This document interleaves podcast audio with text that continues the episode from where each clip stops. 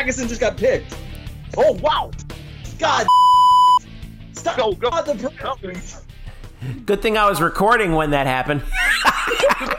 That's, that's the intro. That's the intro. That's the intro. Yeah. I think that just started with the breaking news. The top. We're not going to be with football anymore. Oh, come on, Well- Harvey, draft tracker, pick it up. Pick it up. Draft tracker, let's go. God, thing is slow. I gotta wait Well- like 10 more seconds. Welcome to the Black and Gold Banneret podcast. You've literally caught us midstream. Uh, Jeff Sharon, Brian Murphy, and Eric Lopez with you. Doing this now? I can't believe you. Breaking news. The Tampa Bay Yeah. Rays, with the 155th pick in the MLB draft, have selected Jeffrey Hackinson of UCF. That's what we're leading with right now, in case you didn't hear. Literally, we were we started this show thinking like, ah, nobody's going to get picked, and all of a sudden the Rays come, they're off the top rope. Come the Tampa Bay Rays. Uh, and now you have a busy night for yourself tonight, uh, tonight, Brian Murphy, don't you? Maybe a little bit, but it's exciting. I mean, it, we we came tonight maybe hoping that a, a player or two would be drafted.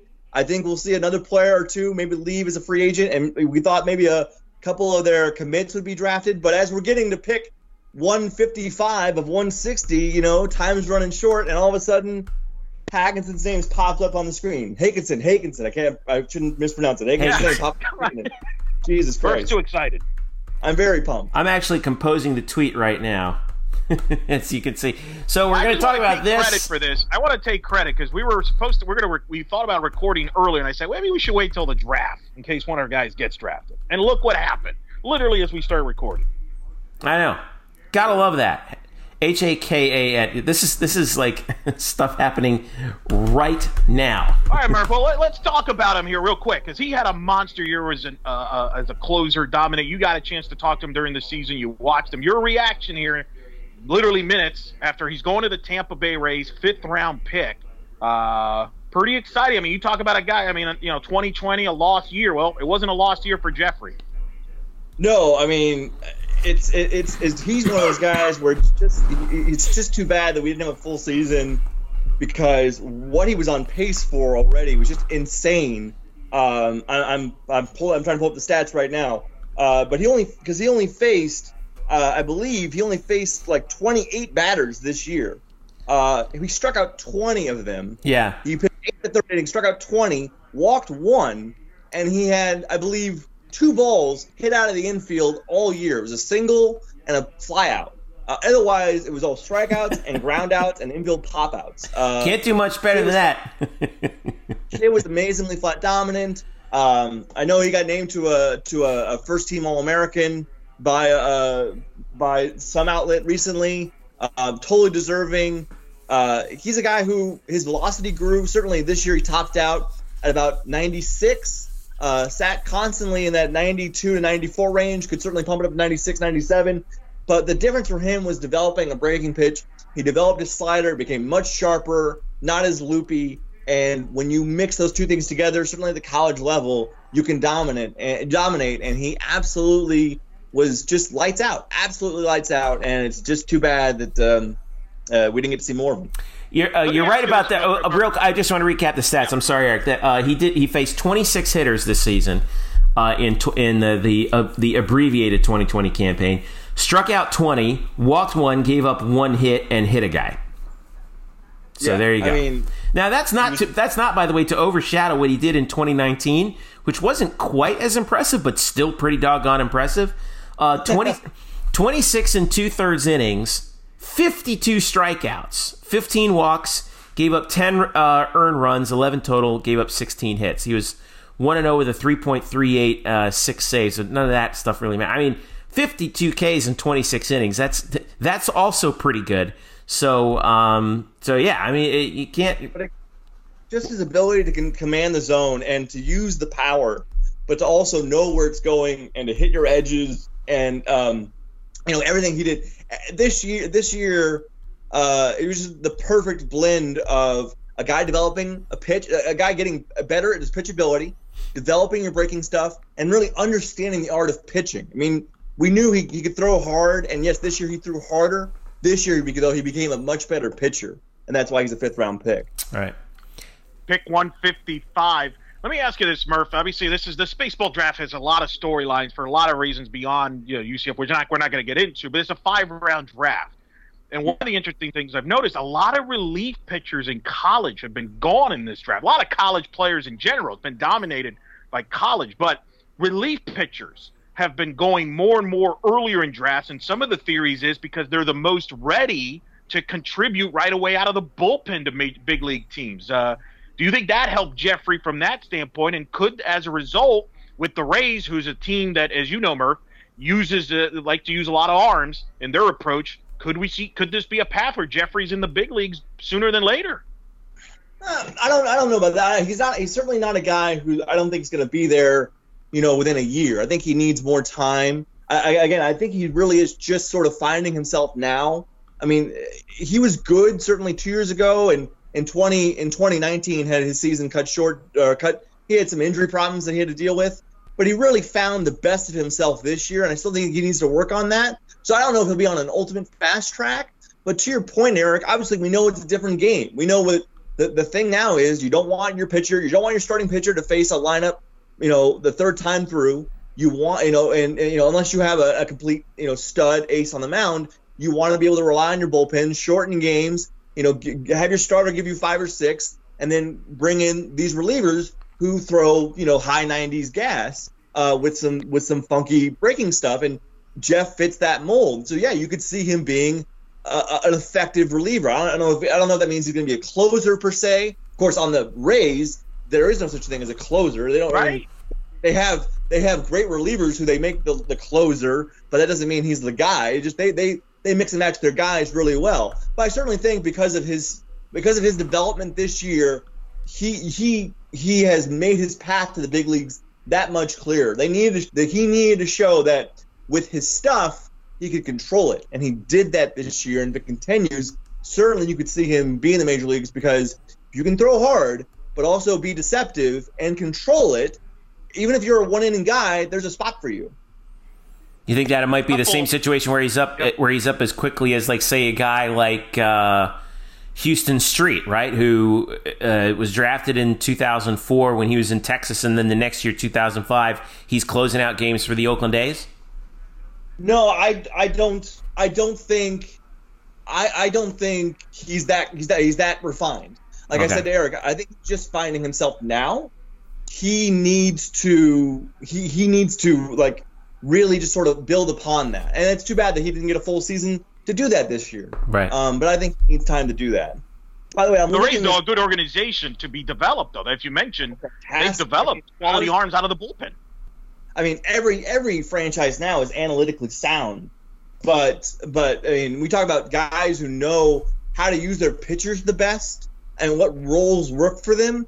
Certainly, the the Rays are, are, are top among them. I mean, the, they've done so many things that people have tried to copy off of, uh, and uh, and you know they're just a really really really smart organization. So it's it's great to see that they have faith. Something they saw in Jeffrey, they have faith that he can certainly help them. So he goes in the fifth round, pick number 155. Is that right? Okay. So. I was looking it up because there's been a couple other UCF players who've been taken in the fifth round recently. We had Thad Ward in 2018 yep. and, and Jason Barr in 2017.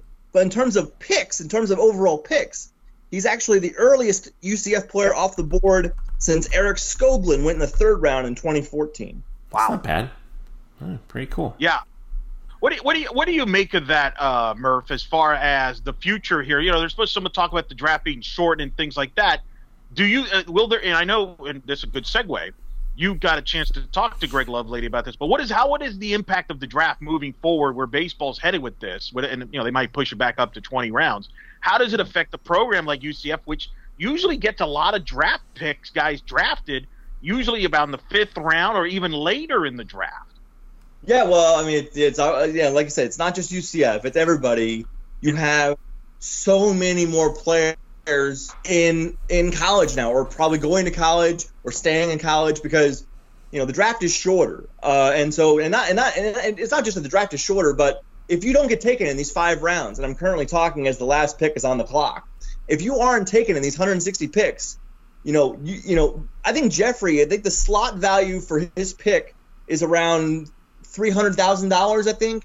I mean, he, he's going to make some pretty decent money. Wow. But if but if he, but if anybody who doesn't get picked in, in these 160 uh, picks, they can only sign for as much as 20 grand. So it falls off. The money falls off drastically right away. So that's obviously influencing a lot of kids, especially juniors, who have two more years of eligibility, to come back and try to build their draft stock for next year when it's a 20 round draft. But also you have the seniors who are coming back who aren't counting against the roster count, uh, who've given another another year of eligibility. Plus you have the influx of the freshmen, and right now UCF has an eight-player freshman class uh, that they're that they're supposed to be bringing in for 2021.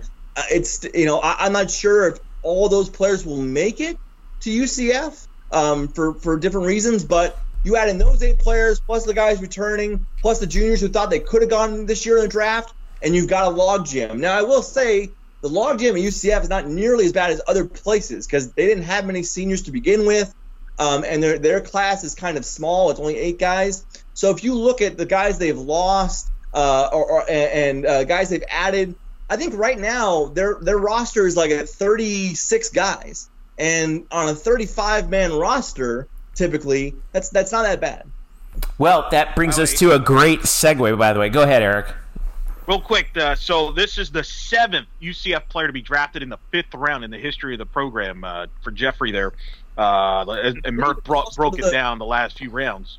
But he's the seventh guy ever to be drafted in the fifth round. UCF's had three first round guys picked in the first round. The history of the. Can you name them, folks? Three first Three round guys. first round guys. Yes. Well- and uh, here a, a hit. Two of them were a recent guest, and then another one Murph has talked to in the last in over the last year. ju- just, ju- well, just uh, Justin Pope, Jason Arnold, and uh, and uh, and uh, Chad Mottola. Chad Mottola, Chad Mottola. That's right.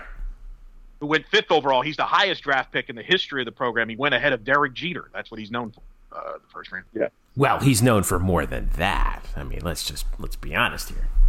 Um, all right, so that gives us a good segue because we were we, one of the things we thought we were going to talk about a little bit more about was um, uh, having to do with college baseball and how this how this all affects what UCF and a bunch of other baseball programs. do. Baseball is really getting hit hard by COVID nineteen right now, and, uh, as as are a bunch of other Olympic sports. Um, but you know, we know that baseball is something that you know we hold near and dear to our hearts here at UCF. And um, Kendall Rogers actually uh, tweeted out uh, the other day, and no, yesterday. Uh, the NCAA Division One Committee for Legislative Relief has given D1 baseball relief.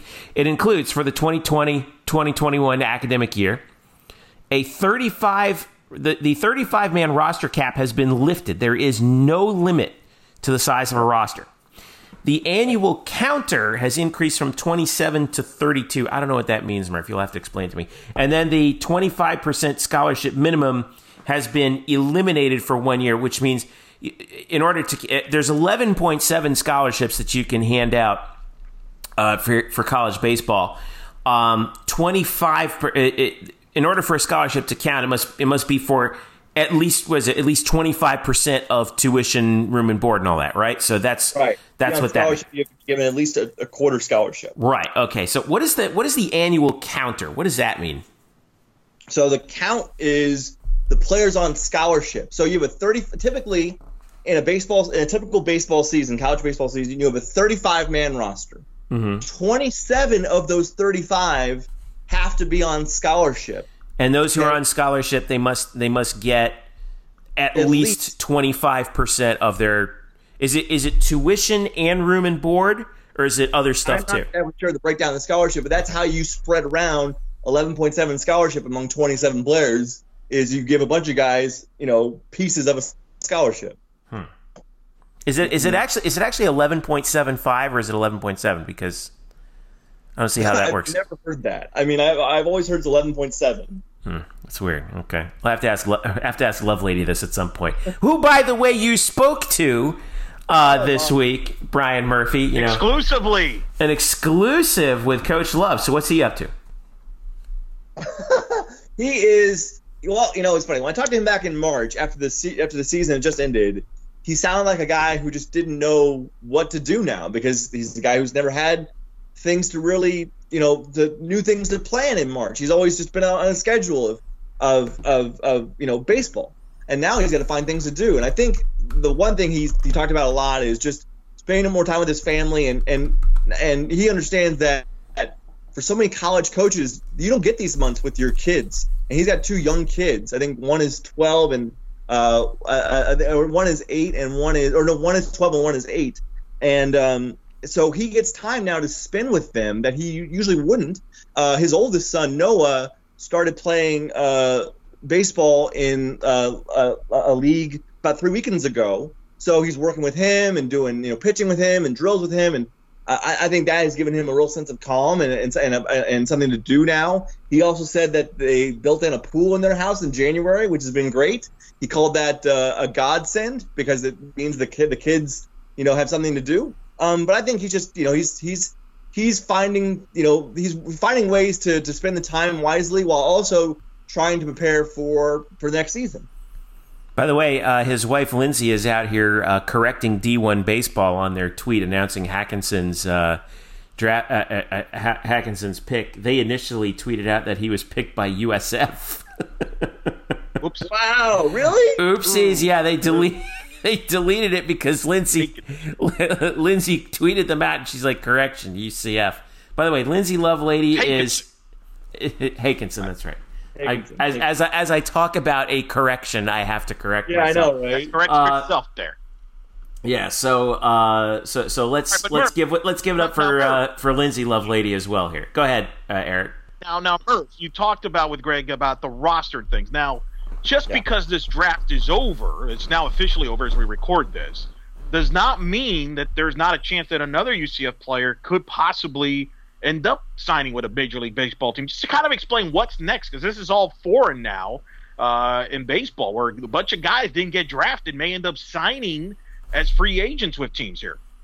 Yeah, so I think going into this draft, you know, you know, UCF saw a number of guys, juniors, who they thought they could lose in this draft, and and and that group that was mentioned to me by Lovelady included Jeffrey Hicken, uh, Jeffrey ha- Jeffrey Higginson, Jack Sinclair. see, uh, see, you, it's it's not that easy, people.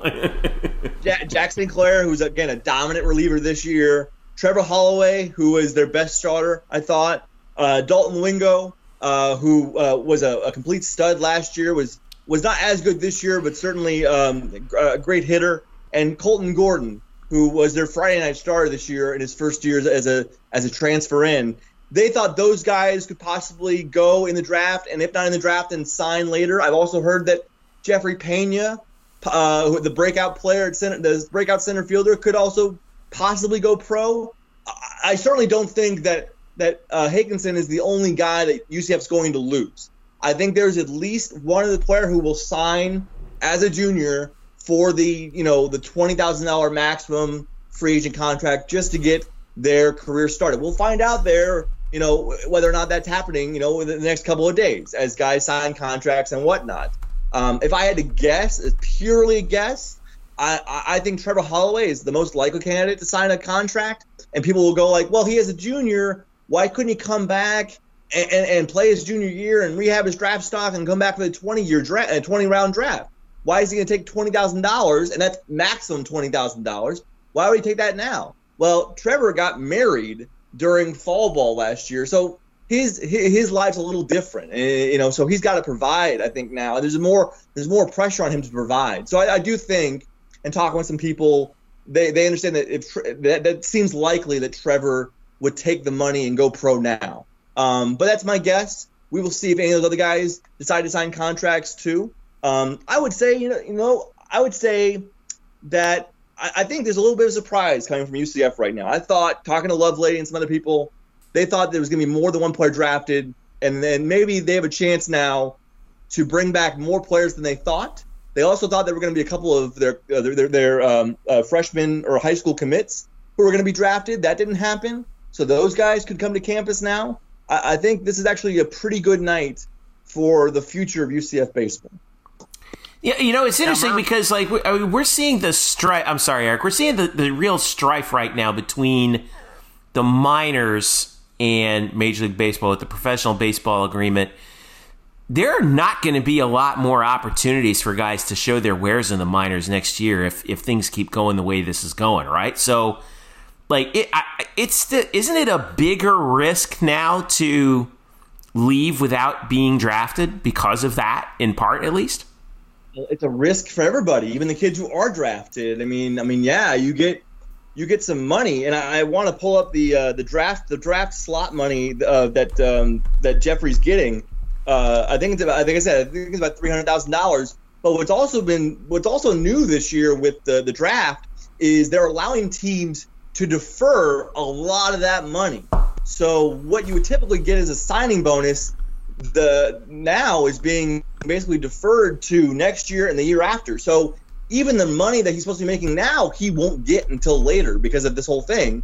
And then you talk about guys, you know, going to minor leagues, going to rookie ball now, where teams are, teams are are shutting down and, and the landscape is changing. It's it's it's it's a weird time for everybody. It's a weird time for the sport in general. So I, I don't think it's just the guys who are undrafted free agents. I think it's guys who are drafted today as well that that they understand there's a very uncertain future for minor league baseball in so many aspects, and um, they have to be aware of that. All right. Well, there's a lot of uncertainty on the co- coming back though to college baseball because of the the rosters are just going to be enormous. Uh, Murph, I mean, there's guys. I mean, just because you come back doesn't mean you're guaranteed the same slots that you had, and right. you're going to have new faces anyway. And I know you addressed one of the new faces, and one is AJ Jones, a kid that transferred from Jacksonville, pitcher coming to UCF, uh, and perhaps in part to replace potentially a Holloway or definitely p- replacing a Joe Sheridan, who I don't think we've addressed since uh, on the podcast, but obviously has transferred and is now at Notre Dame. Yeah, and so that re- that really is the reason why UCF went out and got AJ Jones because they knew that once they knew that Joe Sheridan was going to transfer, and once they knew that Jalen Whitehead wasn't returning as well, a senior left-hander who was outstanding as kind of a swingman this year, starter reliever, uh, he's not coming back either as a senior because he took a he, he's got a job. He he was interviewing for a job at a financial institution during the season. He got the job. He's going to take the job and leave baseball. So those two guys leaving the team opened up a spot for Lovelady and his staff to sort of go hunt for a replacement, which he said that they usually wouldn't do in this time. But when you look at all the, when you look at the teams and the amount of experience the teams could possibly bring back, I mean, you're going to have teams out there that are bringing back a lot of seniors. UCF only had four seniors on their team last year, and only one of them is returning. He told us uh, Jordan Rathbone is the only senior that Greg Lovelady thinks will return. Uh, and so that kind of leaves UCF at a little bit of an experience uh, disadvantage.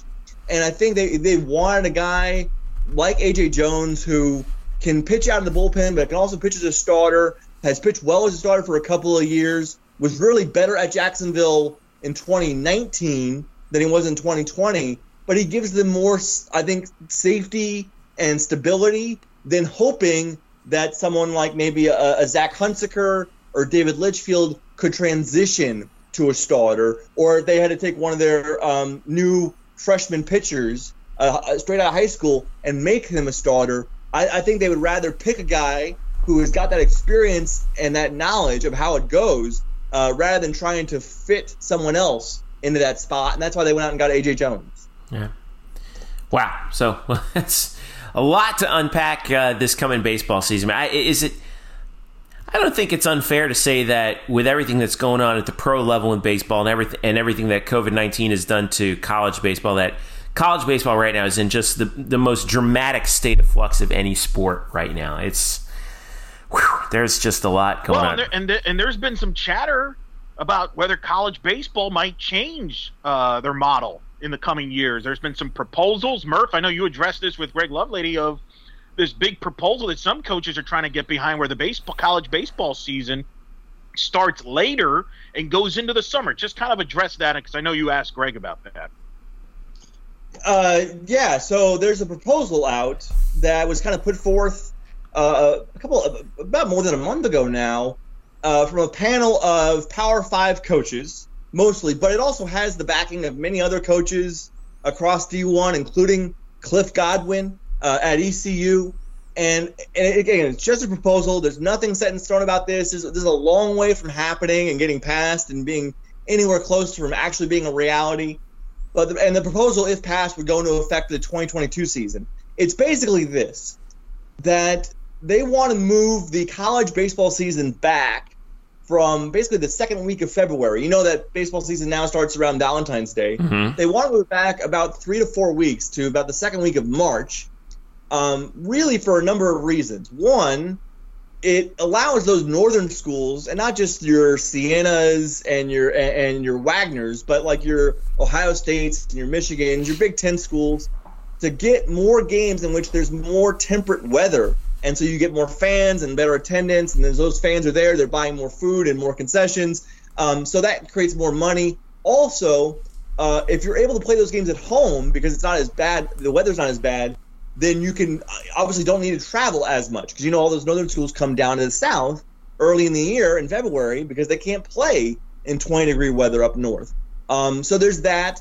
also the schedule the, the, the change in the schedule would mean that instead of a, a five week preseason as there is now that starts in January and goes up to February, we would actually have a nine. We would have a, have a preseason that covers nine weeks. It would be a four week uh, like preseason and a five week preseason uh, to give players a larger ramp up, a more of a runway to prepare for the season. Uh, which you know, I think James uh, James Andrews, the very famous uh, surgeon, is quoted in this in this uh, proposal as saying, you know, more ramp up time, more prepare time uh, means you probably have less odds of an injury, and that's you know that's good too. I think Yeah. talking to Love, I think talking to Love about this, he doesn't know really know where to stand on this now because for UCF, they don't they don't really worry about weather, uh, you know, canceling their games or being a problem with their games in February. I can count on one hand every year the games in which UCF plays in which the temperature is below 50. I mean, really, and that's about as, about as cold as it gets. So weather's not an issue for them, and they they depend on those northern schools to come down for home games. Um, so if those home games go away because those northern schools aren't traveling as much, does that mean UCF has to travel more? He doesn't know that. He was kind of just wondering aloud. And then secondly, because the season gets pushed back to March, it gets extended the other way too. The, the you know the the, the uh, conference championship weekend uh, wouldn't ha- happen until June. You would have basically the College World Series being played in July. Well, that means obviously you need to keep kids on campus for a longer period of time, and time in which they're they're no longer in school, but you need to have those dorms running. You need to pay for meals, um, so that would create possibly more money that UCF has to spend. Um, so I think for those for those kind of schools that like UCF, I think Lovelady right now is still trying to figure out what is best for UCF and where it really benefits them. But he also did say that if it is best for the game overall, he's all for it. But he doesn't want to do something only because it it, it benefits a, a segment of schools. What he said, the Big Ten schools, and doesn't equally benefit the other schools in the nation. Me just kind of speculating here. This this might I don't know if this for sure, but this might actually end up. I think possibly enabling some schools to maybe expand and add baseball as a sport once once the pandemic recedes because you know for example like I, I in grad school at Syracuse you know I went back to look at you know Syracuse dropped baseball in 1978 um, you know it it snows in Syracuse until May um, but like if you push the season back you might see some more of those northern schools and also the fact that uh, more more more of those northern schools picking up because not only that you also have an opportunity to get some better quality players if the minor leagues shrink. I think that's the other thing that might be too. I mean, I know that's way far afield, Murph, but could that be a possibility? Possibly, but again, this is so in the embryonic stages right now. I mean, it sounds good. There's a lot of things here about not only you know the, the weather being an improvement and then having more preparation time would cut down injuries, but also because the schedule we pushed away from the start of the spring semester, uh, that you would give more times to get their feet under them academically Yeah. in the spring. So you would you would have more focus on education. You know, obviously with less travel uh, and more regional travel, you would have less kids missing classes because they're not taking you know three hour plane flights anymore. Um, so you have more kids in classes. So there's that there's that part of it too. This has a lot of backing around the sport because of all of it, all of those areas in which it touches that it could benefit in. But I think for specific schools like UCF, which depend on all those home games from northern schools early on, which don't really worry about weather, uh, and would you know really need to worry about well, you know, it seems like the only thing that could really inf- impact me here is that I would have to keep my kids on campus for an extra month while the season plays out, while there's no school going on. How much is that going to cost me? I think for those teams, they're still wondering how it that impacts them. But like I said, I think Love is very much in in the exploratory stages of of you know his determination of how this helps, and I, he's going to take some time and make some phone calls. And um, he says if it's good for baseball, and if he's convinced that it's good for the sport overall, he'll do it. He'll agree. Well, and uh, this I'm actually curious, like how many how many players actually do live on campus as opposed to live off campus in apartments. I mean, that's well, not only that, you also have to pay for those guys, you know, to get pregame, postgame meals. That's true.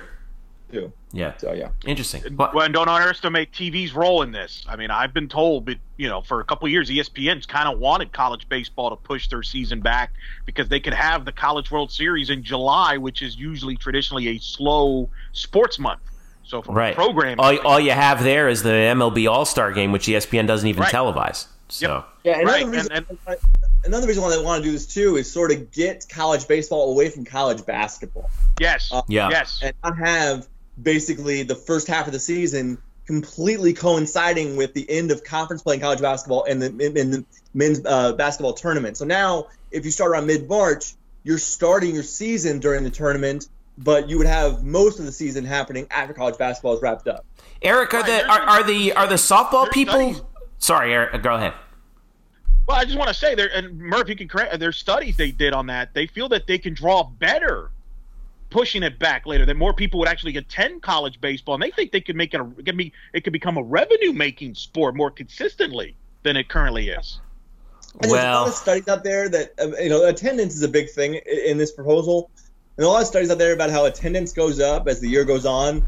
And I think there's a bit of a, a, a quick connection made that the attendance goes up solely because the weather improves. And I think people, and, Lovelady brought it up, but it's also something I thought about, you know, and people have thought about.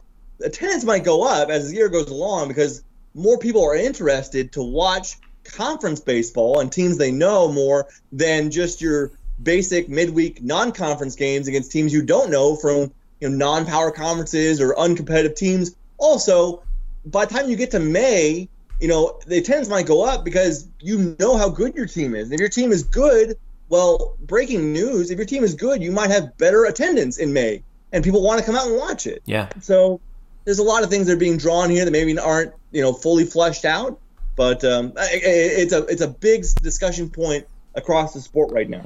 Eric, are your folks uh, on the softball side? Are they thinking about doing the same thing? No, we're not as smart as baseball is, so we usually tend to lag uh, behind. No one's uh, even suggesting it. No, no, no. I mean, I, I think softball tends to. Uh, I'll give you an example. College baseball insert, uh, put in instant replay. Uh, you've seen it at the College World Series, and you've seen it in certain conferences. College softball still hasn't done that. They've talked about it, but they still haven't done that. Uh, Not even at the College World Series. Correct, correct. There's no replay in the Women's College World Series. We've been screaming about it for years because yeah. the umpiring in softball is 10 times worse than baseball. Uh, but yet, it doesn't get done. And the reason is, there, from what I'm told, there's a lot of quote unquote purist traditionalists that don't want it changed. Uh, I don't think there's as many. Uh, Who are these people like in baseball? Say what? Who are these people? I mean, uh, come on. I'm not going to name them, but you know. Who I, are they? Golly, I mean, you can figure it out based on some of their how long they've coached in the sport. Uh, you know, things like do, you, do you but, think that they um, do you think that they should? I think is there, is there is my next question. Yes, do you think that they should yes, move I'm the season back? Now, l- let me just say this: I would the re- I understand where Greg's coming from, having some caution because if you're UCF, you have the weather is your advantage in recruiting, right, Murph? I mean, re- yeah. you know to say that hey, you don't have to worry about a rain, you know, uh, snowouts or, or seasons being delayed or traveling for five, six weeks, uh, like you know, baseball and softball schools some cases have to do. That's a recruiting advantage. So if you're a team in the state of Florida, maybe you're not as excited about this because you might lose some of that leverage. So I, I think that is valid. But I think as a sport as a whole, as a fan of the sport, absolutely, I think it would be great. And I think softball should do it because softball has the same problems that baseball. In fact, they have it worse. I mean, I'll use our old friend Renee Gillispie at Iowa. They travel first four. They pretty much travel the entire non-conference season, which is basically over a month, month and a half. Uh, if you push it back, they can host games up at Iowa. Not not just Iowa, but other schools as an example. So uh, I do think it could push back. I do buy the theory of if you push it back away from basketball, because the one thing I disagree with, for example, there's been times I'll uh, last year, UCF's hosting Miami in a big baseball game. Well, you got people like Brian who flew to Dallas to cover UCF basketball. Yeah. So there's conflict there. Uh, and that has happened from time to time. There's a couple years ago, UCF had a big baseball game on the week where UCF's in playing in the NCAA tournament in basketball. So uh, I do buy the theory of you run into basketball, people aren't going to pay attention to baseball or softball during the end of the basketball season unless the basketball season's gone south. So I think there's some valid points uh, on both sides, and I think it's something that I'm fascinated to see if it, where it goes. Uh, but I do know in the baseball side that's been discussed for a little while.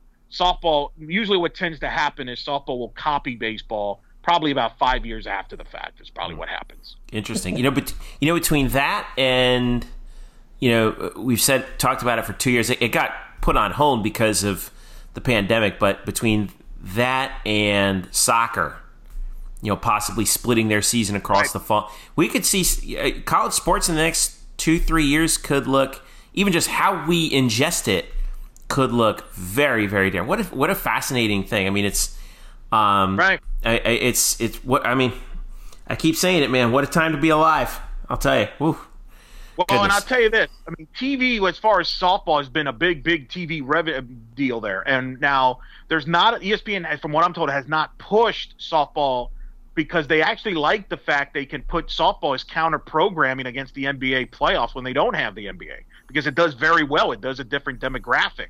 Uh, college baseball doesn't do that. So there hasn't been the push from a TV side to push softball later in the year than they would for baseball because they feel that baseball, when it's unopposed, college baseball, it does very well. Where they've run into problems is there's not a many TV slots to fill because you have college basketball going on, or you're going up against college softball postseason.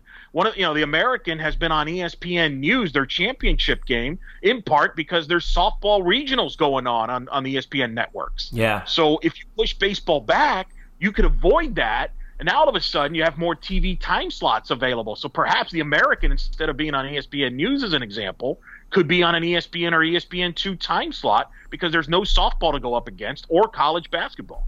Wow. All right. Well, we're gonna have to monitor things because I know that obviously the NCAA is dealing with the issue of just recovering from COVID nineteen as well. But what? Yeah. But once we get, I think once we get through that cloud, you know, then they're gonna obviously have to start thinking about all right, how are things going to look from here on out, and that's where I think we're gonna get some more answers on this stuff. Great stuff, guys. All right, we're gonna take a break. Uh, it's relatively show uh, a short show. Exclusive. before Yes. BlackandGoldBanner.com. Yeah, I know. I told you we weren't going to talk about what was on uh, uh, about what was on the site right now, but yeah, we're going to do that anyway. Um, uh, we're going to take a quick break. When we get back, we got a little bit of football news. Short show this week because there's really, you know, in terms of UCF sports, obviously, not a whole heck of a lot going on. There are much more important things in the country that need people's attention, but uh, we're going to try and uh, sort out some things with uh, UCF football and uh, players coming back uh, after this. This is the Black and Gold Banneret podcast. Welcome back to the Black and Gold Banneret podcast. Jeff Sharon, Eric Lopez, and Brian Murphy with you after that whirlwind first segment, where probably one of the most entertaining first segments you ever had. I, I didn't even have the chance to get in a dad joke. Where I cursed in the intro to lead off the show, apparently. I know. Well, it, well, you know, we have technology for that. You know, it's it's it's, it's 2020. We can take care of that. Uh, thing about the Black and Gold Banner pot, we always record during the UCF guys getting drafted. So I know. tradition continues. we're there. It's it's a tradition unlike any other. Uh, let's talk a little bit about uh, football here because uh, uh, the plan uh, for UCF football is actually in action right now. Um, in terms of bringing guys back, 60 players uh, came back for um, voluntary workouts this week, and the news broke that three of them tested positive for COVID 19. Uh, the statement from UCF stated that they're that they are being uh, looked after by the uh, obviously by UCF's medical staff, and also um, that they will uh, isolate for two weeks. Uh, while uh, whatever, obviously, you know, our, our thoughts are with the. We don't know who the three guys are. Our thoughts are with them and uh, whoever they may be, and you know, and wherever they may be isolating. Just hang in there and get and get better. Obviously, um, you know, I'm sure a scary situation. I know that obviously we know that the the statistics on uh, on younger people who contract it, but that doesn't necessarily mean that that you know you're out of the woods. Obviously, but um, nonetheless, uh, looking around the world of college football here in the state of Florida, at least. Um, FAU and the UF uh, stated that none of their players who came back for um, voluntary workouts uh, tested positive for COVID 19. Florida State confirmed that some players did, but they did not say how many. Um, uh, as we look into this, first of all, Murph, if you could just kind of give us the lay of what the players are actually doing in this workout, and and what do you think could be this is is the situation right now? Because this is obviously a a real concern. You know what happens if during the season this this takes place. Um, it's it's a really sticky situation from a medical perspective. Um, you, you, know, in terms of dealing with this, right? Yeah, yeah. I think. Well, I think UCF is trying to deal with it the best they can, and so many. You see so many schools that are having athletes come back to campus. I mean, they've drawn up their own battle plans for how they want to protect their athletes, and UCF, I think, has done I, I thought they put forth a pretty good pretty good effort to keep athletes safe and to know, you know, once someone is infected with the virus, that they have a way to to you know, quarantine them to keep other people other people safe. So basically, to run you through how this all went down. Right. Uh, students, 60, 60 football players were allowed to come back on campus on June first. Uh, now, now how many players? I'm sorry to interrupt, but how many players in total um, does UCF is UCF expected to bring back? Because obviously, 85 scholarships and whatnot, and and how do they determine who was who is coming on? You will have you will have you have the 60 players who came back now uh, this this on June 1st. Mm-hmm. Later this month, you'll bring in freshmen, I believe in football and men's basketball, uh, and then on July in July. The, uh, uh, the the way it was worded is that players would have the option to come back in July for uh, like other sports if they're allowed to come back. Uh, they could come back in July. But right now on campus, you have 60 football players. So all of them went through a a standard, you know, standard COVID 19 test. Whether it was, you know, the nasal swab or the throat swab, uh, I, I don't know. But they all went through that as they came back last week. And then everyone waited to see what the results were. During this time, UCF players are going through instruction about, you know, basically how, you know, how, how this is all going to be handled, what the protocol is going to be regarding, uh, you know, sanitary, and they they have to go through um, uh, health checkpoints every time they enter a facility. They have to get their temperature checked, and they have to, uh, I think, uh, use a hand sanitizer whenever they enter a new building. Uh, the machines they use, because it's all individual workouts. So they're just working out inside the basically the on-campus, you know, uh, football gyms. That those those uh, apparatuses have to be wiped down and sanitized after every use. Uh, you have players who have individual water bottles that are sanitized after every day, and then given you know given back to the medical staff, and then returned to the player the following day after they've been sanitized. Um, so they're they're doing all of this, getting ready to start workouts on June 8th, and then it comes back that three of the 60 players who arrived have tested positive. So now, basically, what UCF has to do, or what they've done, is quarantine those three players. I'll talk about that in a bit. And they also have to make sure, in accordance with the other health officials in Orlando that they're working with, they have to make sure that the people that those players have been in recent contact with uh, know that those players have tested positive. They have to do some sort of contact tracing, where they, you know, they have to make sure that the people that, uh, that have been around those players know they've been infected and to possibly look out because you might have been infected too. Uh, so just be aware. The players who are in quarantine now uh, will be so for two weeks. Now, I don't know when the clock started specifically for these players. We were notified about this on Tuesday, June 9th. Now, again, the quarantine, though, could have started for some of these players last week once the test came back, or possibly Monday or Tuesday. I don't know. But they were quarantined now for two weeks, 14 days. They typically live either on campus or off campus in you know a dorm setting with probably two or three more athletes. Well, now they're living in a space that's been designated for them, each in their own like own dorm by themselves, basically for the next two weeks. The only contact they have with the outside world is every day a, uh, a medical professional for UCF or uh, maybe one of the um, Orlando health organizations they're working with will come in and do a daily screening test. Basically, just take their temperature, ask them how they're feeling, run through if they're having any symptoms, and just keep an eye on them. And then they get meals delivered to them through contact contact delivery uh, every day as well. This will be their life for the next 14 days. After those 14 days in quarantine are up, those three players will then have to take two uh, COVID tests in the span of 24 hours. Both of those tests have to come back negative. Once those both those tests come back negative, then they will be allowed to re-enter the population and start working out again in the facilities. Golly, I, I, I mean this. Obviously, the the health is the most important thing, but the thing that's you know kind of a little frightening to me is what what would this look like if the season were taking place, right? Um, it's one thing for players to be among the uh, uh, to, to, be among the uh,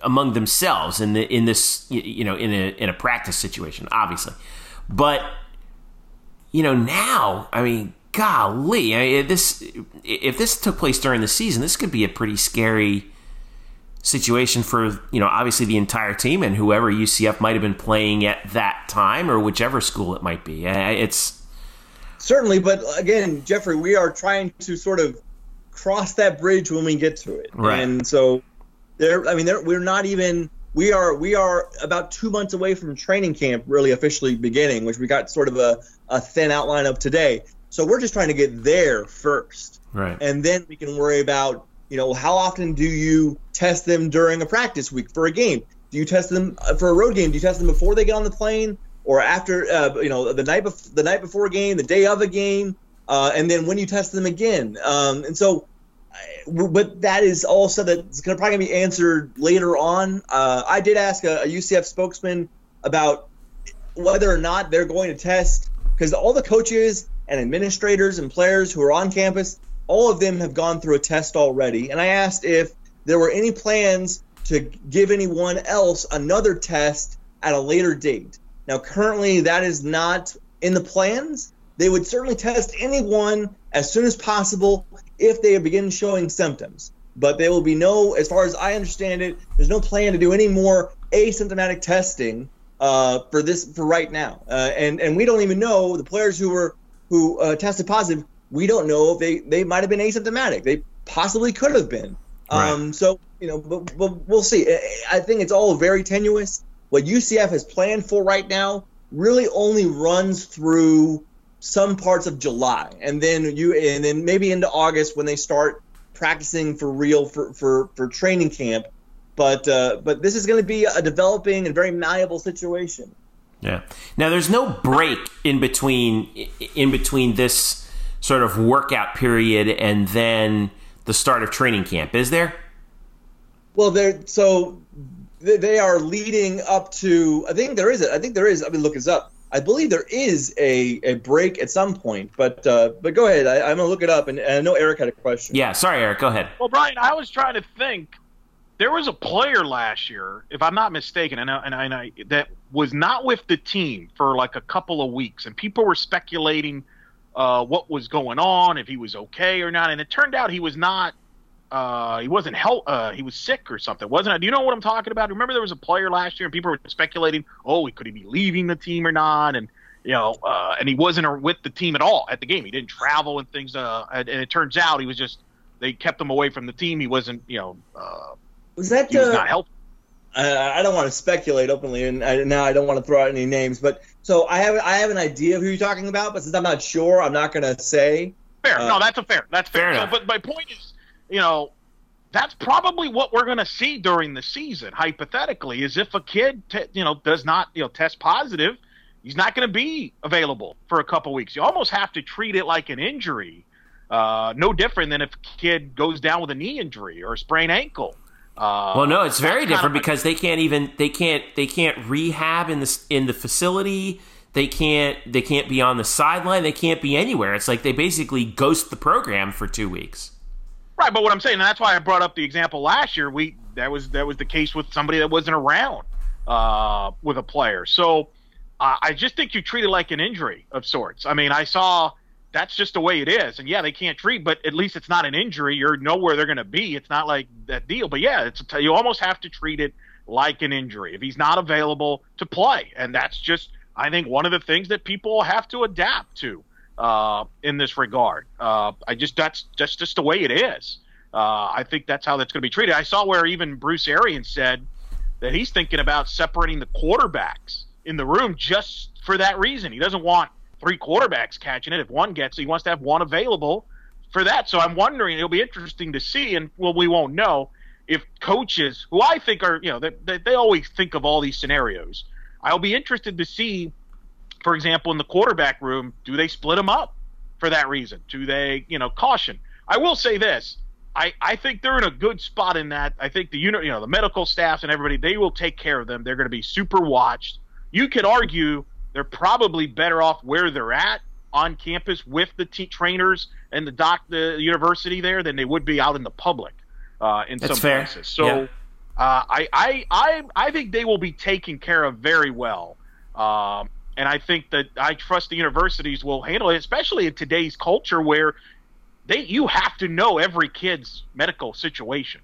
I think we've learned that uh, over the years, over the decades, that you have to be on top of every condition every kid has on your roster because you don't want an incident to occur that uh, you that could get you uh, could, could be very unfortunate. So I, I trust in the medical staff. I trust in the universities. They're taking this very seriously. I've listened to Brian Hainline, who's in charge of the NCAA. They're taking this very seriously, uh, and I think they're working on the proposals. And like Murph said, it's kind of a you kind of go with it. You kind of go with it. So I, I don't think anybody's going to be irresponsible on this.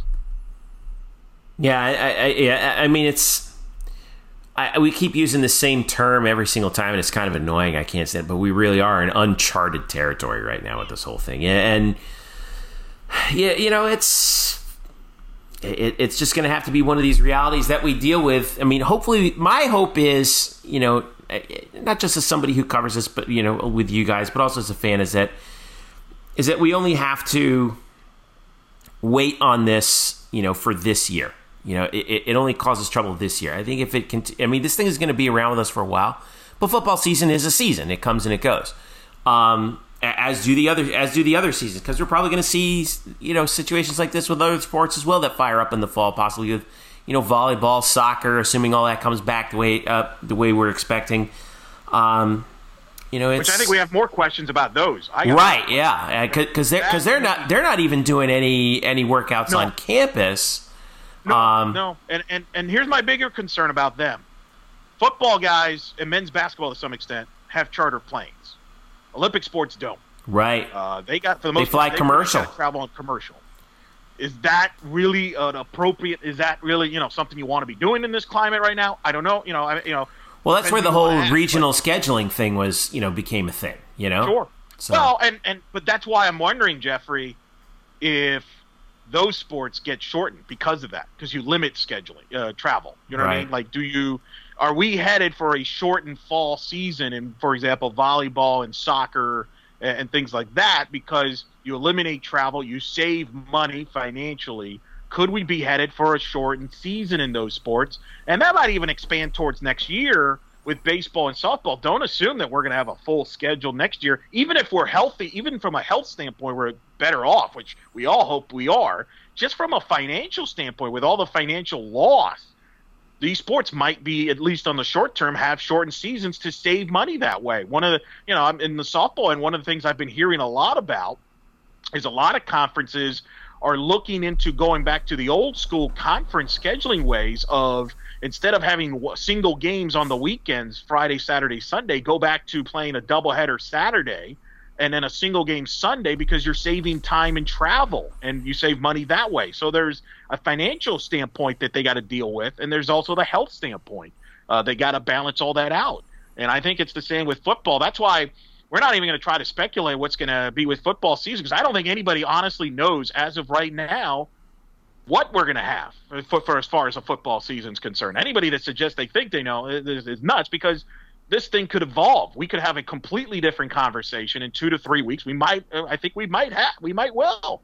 Uh, and then again, we could have a different conversation in two months. Uh, Yeah. With all this, so I think, uh, but I do trust the medical staffs at these schools with these student athletes because they constantly take care of them. They constantly watch over them to begin with in a normal circumstances, let alone the current circumstance. True. and true. and and we have to look at it too from this point of view, which is cynical and, and sort of uh, it doesn't it's not very humane, but it's it's part of the factor.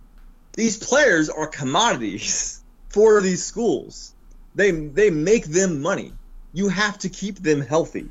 Um, so especially for your your football and your basketball team players, you have to do it. You can't just like you you have to be on them to be you know healthy and ready to play because that generates so much of your revenue as a department, as a university. So yeah, they're, they're going to be on top of this a lot. And I know with we we talked about you guys talked about the the the non-Olympic sports and the and challenges and the, the challenges there for the Olympic sports, but for the football and basketball especially, like they're going to be on these kids like hawks, making sure that if if they have any cough or anything, they go right Yeah. away to get checked. yeah.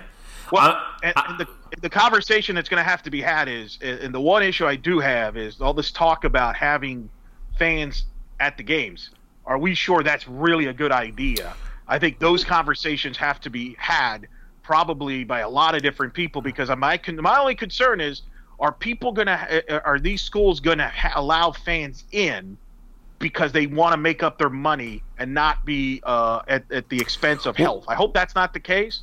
Uh, but I do worry about that because I have a bigger worry about where a kid could get. You could have a situation where if you bring fans in or parents are in, at the games, well, they're going to try to reach out to the kid. Hey, how you doing? And all of a sudden, now that's how we could get uh, really a bad situation, make it worse. Well, it's interesting. we, we got a little bit of an indication of that from Memphis this week because their athletic department announced uh, on Wednesday, this is according to the commercial appeal, um, that they are, uh, one of the things that they're thinking about doing is, um, is having only season ticket holders um, be allowed to attend games at the Liberty Bowl.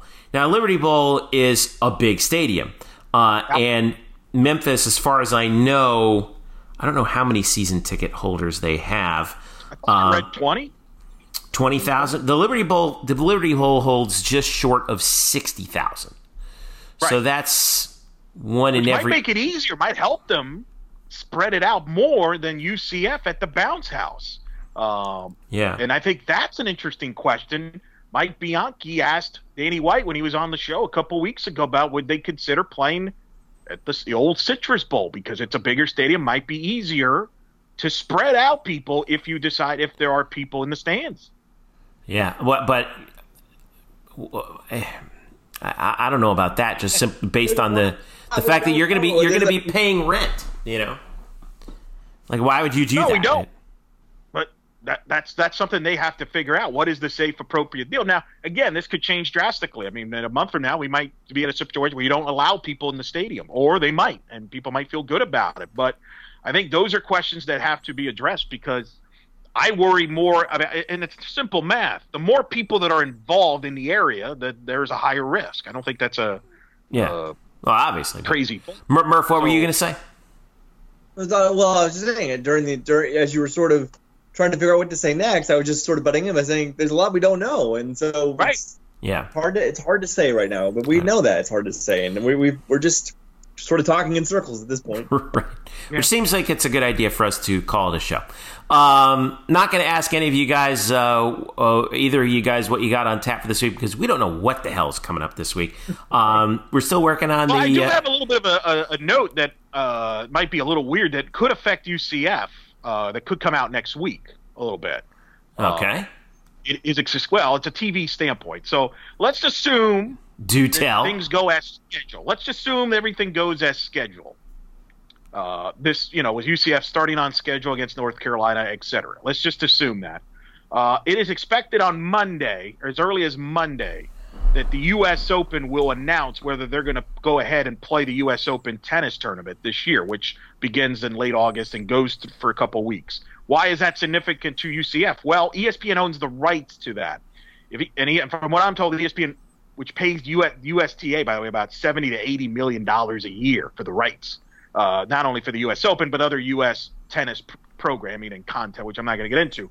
But if the U.S. Open does go on as scheduled, and the NBA, which as we record this, has not announced their schedule yet for their return in the playoffs, but I do know that on that night of the scheduled UCF North Carolina game, they will have second round NBA playoffs are scheduled to take place that night. So you could have a situation where ESPN has U.S. Open tennis coverage, could have an NBA conference semifinal coverage, and UCF North Carolina. Uh, that's a lot of sporting Not, events. not, So not to mention baseball going on at that time. baseball, we don't know if ESPN will have you know carry games that night or not. Who knows? But you're right. There's a lot in the plate, so that could affect where you see the UCF North Carolina game.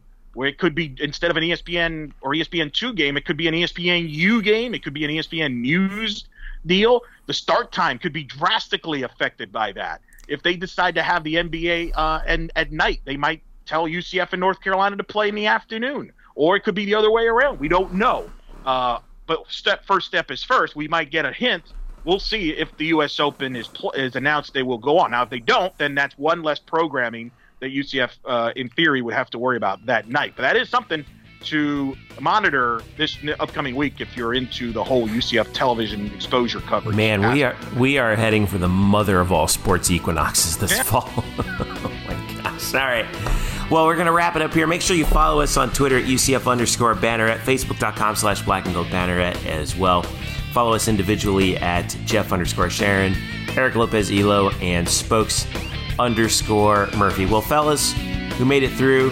Hopefully, we'll have another uh, a, another week of, week of some good news coming through for us. But it's been. Uh, uh, wow, we had some some breaking news tonight, and it's been fun. So uh, take it easy, stay safe. I'll talk to you guys soon. All right. All right. All right, and thanks again to you for listening. This has been the Black and Gold Banneret podcast. Stay safe, everybody.